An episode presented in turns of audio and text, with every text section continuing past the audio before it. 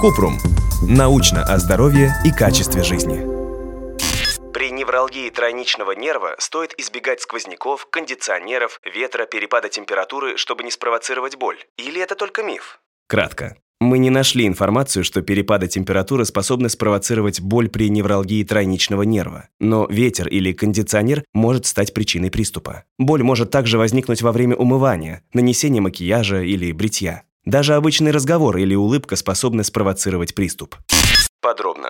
Невралгия тройничного нерва – это состояние, при котором боль появляется неожиданно, как сильное жжение или удар током, на всем лице или только его части. Вначале болевые ощущения могут проявляться в виде легких и коротких приступов, но невралгия тройничного нерва иногда прогрессирует, приводит к более длительным и частым приступам боли. Обычно проблема встречается у людей после 50 лет, чаще у женщин. Основной причиной возникновения невралгии тройничного нерва принято считать нарушение контакта между артерией или веной и тройничным нервом у основания мозга. Среди других причин – опухоль, инсульт, травма лица, рассеянный склероз или любое заболевание, которое нарушает защитные оболочки нервов. Боль могут спровоцировать прикосновение к лицу, еда и питье, чистка зубов или бритье, нанесение макияжа, разговор или улыбка, сильный ветер, дующий в лицо. Невралгия тройничного нерва поддается лечению. Обычно терапия начинается с приема лекарств, обезболивающих, противосудорожных или спазмолитических средств, расслабляющих мышцы. Врачи могут рекомендовать инъекции глицерина, которые снижают боль на длительный срок, иногда на несколько лет. Если у вас возникли вопросы, пишите нашему боту в Telegram регистратура Купрумбот.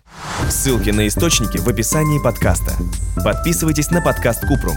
Ставьте звездочки, оставляйте комментарии и заглядывайте на наш сайт kuprum.media. Еще больше проверенной медицины в нашем подкасте «Без шапки». Врачи и ученые, которым мы доверяем, отвечают на самые каверзные вопросы о здоровье. До встречи!